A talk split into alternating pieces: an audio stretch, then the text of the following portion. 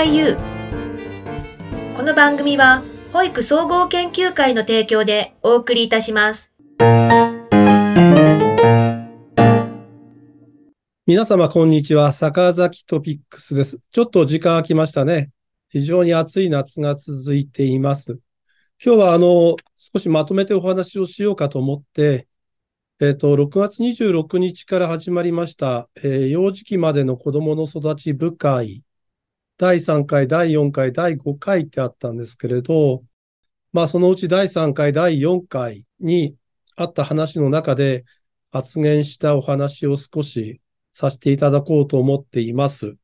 今回はこの幼児期までの子供の育ち部会に関しましては、皆さんご存知のように、前だと、えっ、と、就学前の子供指針ということなんだと思います。えっ、と、そこがですね、えーこの第3回から第5回にかけて、各まあ関係団体を呼んで、えーお話を聞くという機会がありました。えっ、と、第3回どちらかというと、保育所や幼稚園という感じになりました。第3回、第4回。第5回の方には、障害の関係。また、第4回のおしまいの方には、えっ、と、認定こども園もそうですし、子育て支援センター、そういう人たちの意見もありました。で、私は今、ここの委員でありますから、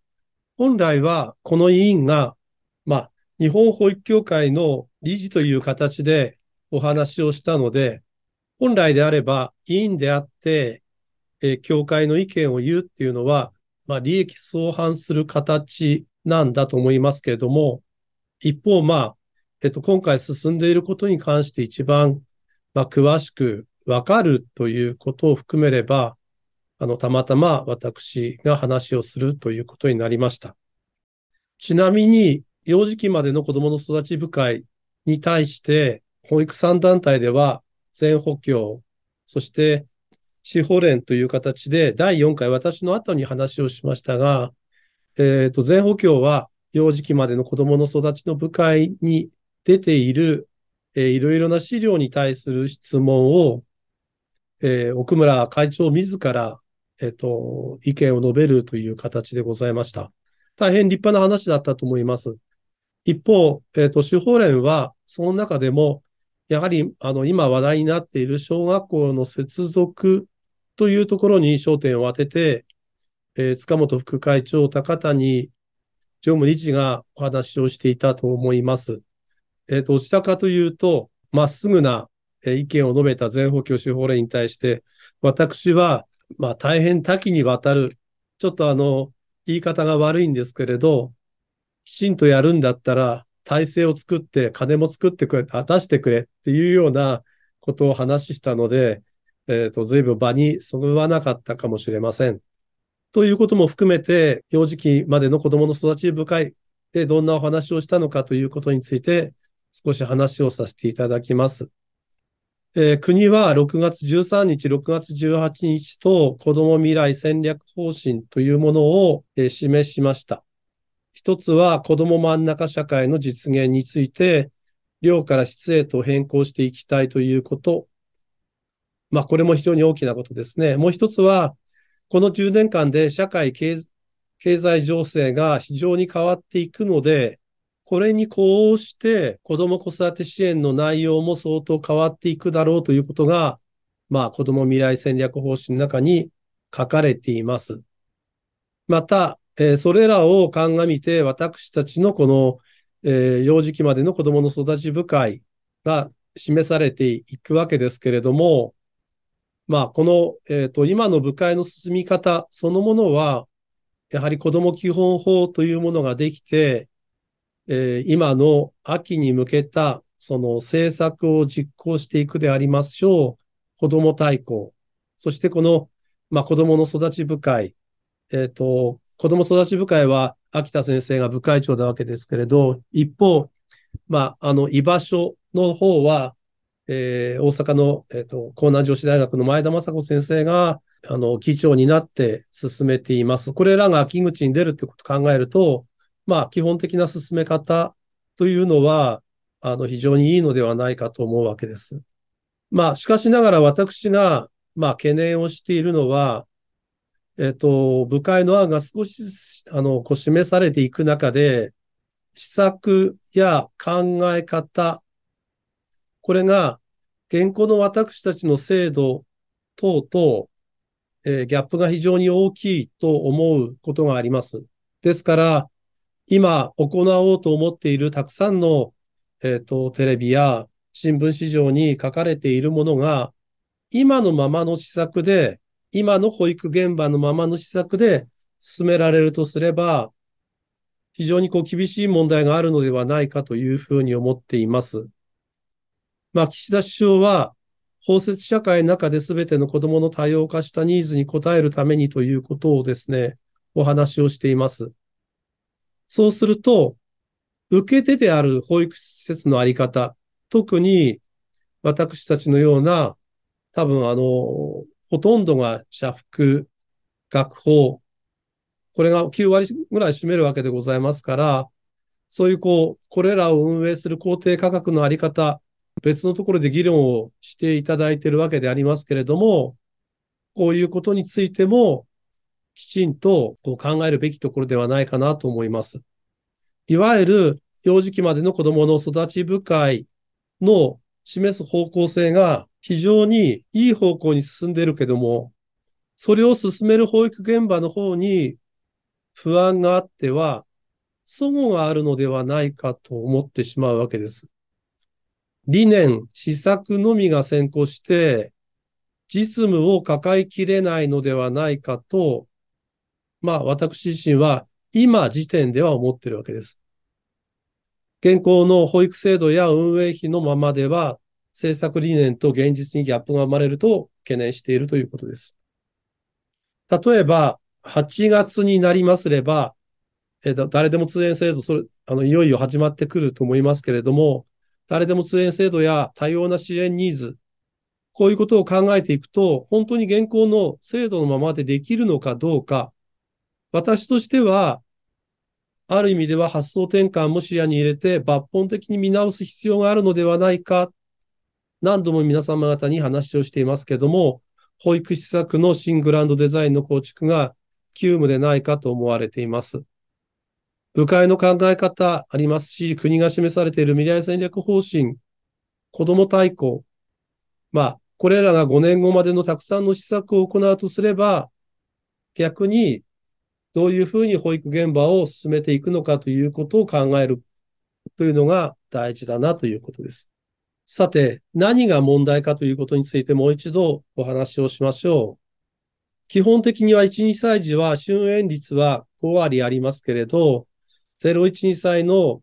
基本的な家庭での保育は6割まだあります。ということは、0歳児の多くが入っていない一方、定員は90%を切って89%しか昨年入っていません。そうすると、今行われている待機児童から次の新しいプランをきちんと考えていただきたい。また、発達障害の子供たち、外国籍を含めた子供たち、もちろん、このような子供たちを基本的に支援できるような仕組みには決してなっていません。大きくは、保育制度は出生数が260万人が3年続いた戦後の仕組みから基本的に変わってはいない。保育にかけるから保育を必要とする文言に変わったけれども、本当に保育を必要とする形の中での子供誰でも通園制度や障害児を受け入れる包摂社会として対応していく保育の仕組みというのを今回はきちんと考える必要があるということです。少し打足になりますけれども、働き手の現行の多くは短大の2年生です。専門性を高めていくためには、4年生大学や大学院という形も含め、保育士、幼稚園教諭、保育教諭、まあ、この保育教諭を一本化すべきだと思っていますけれども、えっ、と、こういうこと、例えば保育教諭というものはどういうことなのかということも整理はされていません。何よりも皆様ご存知のように、開園時間と就労時間の齟齬があります。もともと66時間開園で就労が40時間という体制に対する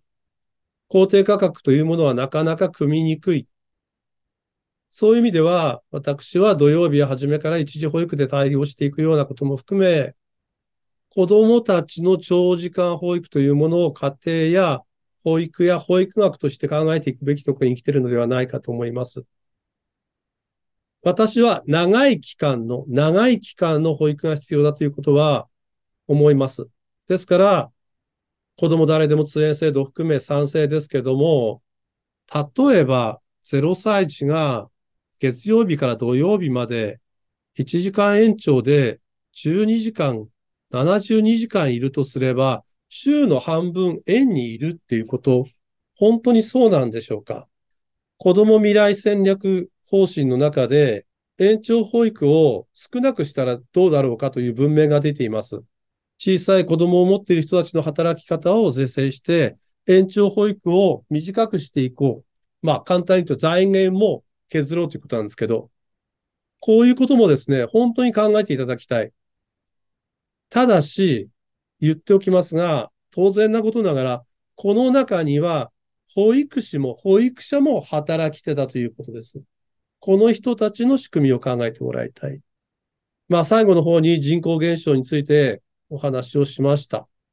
まあ、例えば人口減少、どんな地域においてもきちんとした教育や保育が受けられるという仕組みをどう考えていくのか、先ほどの66時間の問題ありましたけれども、例えば20人定員の中で人を配置をしていくとすれば、どういう人の配置が望ましいのか。例えば、45人以下の施設であれば、調理員は1人であるわけです。調理員が1人だということになれば、お休みは必ず週に1日あるわけですし、もしかすると、高級とか有給含めれば、じゃあ2日間、給食なくてもいいのか、週にね。ここを考えただけでも、まさに制度疲労を起こしていると私は思っているわけです。その後、えっ、と、こういうことを含めて5点述べました。えっ、と、1番目は子供を真ん中に置いた考え方。2番目は保育者がきちんと働ける適正な保育の質が図られる仕組みの検討。そして3番目は人口減少に関わる仕組みをきちんと作ること。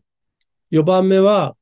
この後にあるんだと思う各要領指針をきちんと一本化して、ナショナルカリキュラムということを、の中で、例えば、えっ、ー、と、児童福祉事業のガイドライン、こういうところを下に置くこと。5番目は、やはりその施設があまりにも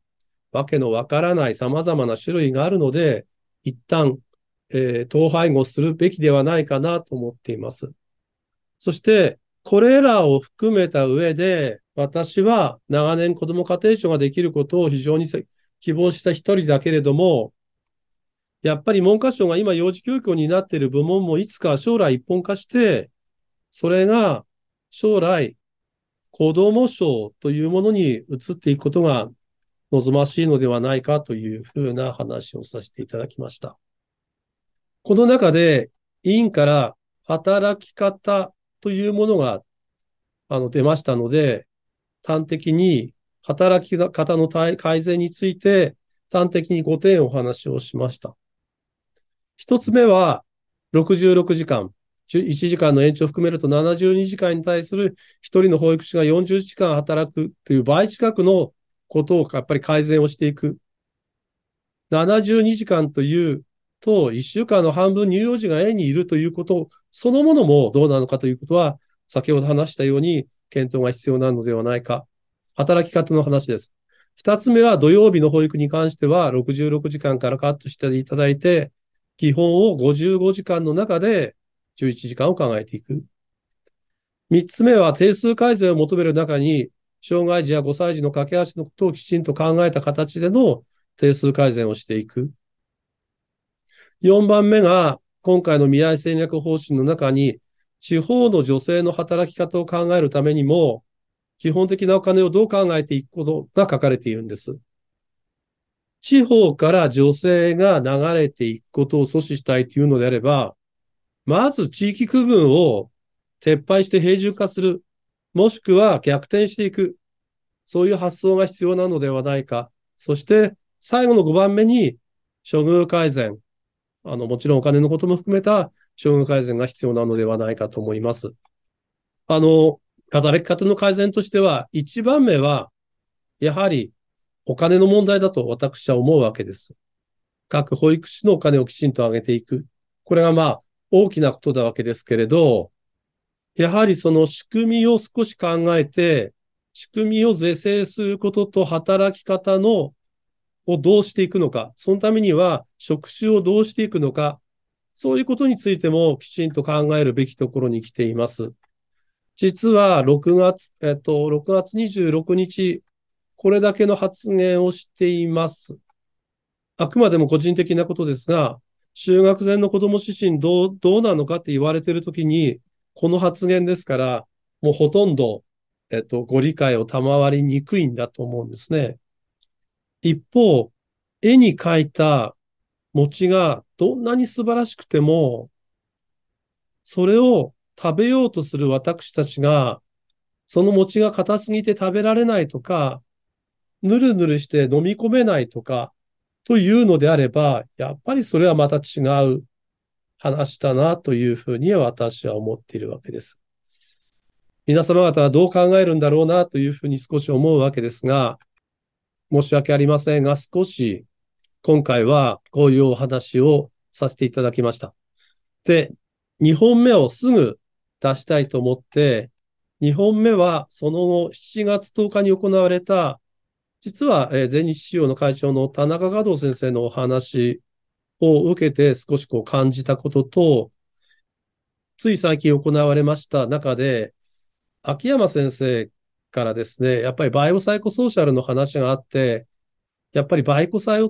バイオサイコソーシャルについては、もう一度説明をする必要があるのではないかと思いますので、引き続いてこの話をさせていただきたいと思います。一つご紹介いたします。8月1日にえー、坂崎隆弘が、えっ、と、書きました、保育者、園長先生、保護者のための発達支援の基本の木が、えー、世界文化社から税込みで2000円で、発売されます。えっ、と、本書の推薦について、秋田先生、村木先生、吉本先生からいただいております。えっ、と、次回のところで一番最初に、えー、発達支援、基本の木について、えっと、ご紹介を一番最初にしたいと思いますので、本日はこれぐらいにしたいと思います。皆さん、あの、今日は雑多な話というよりは、普段思っていることを、えー、国の審議会の場で話をしてしまって本当に恥ずかしい気持ちでいっぱいだわけですけれども、この場を借りて皆様方にお伝えしたいと思います。本日はどうもありがとうございました。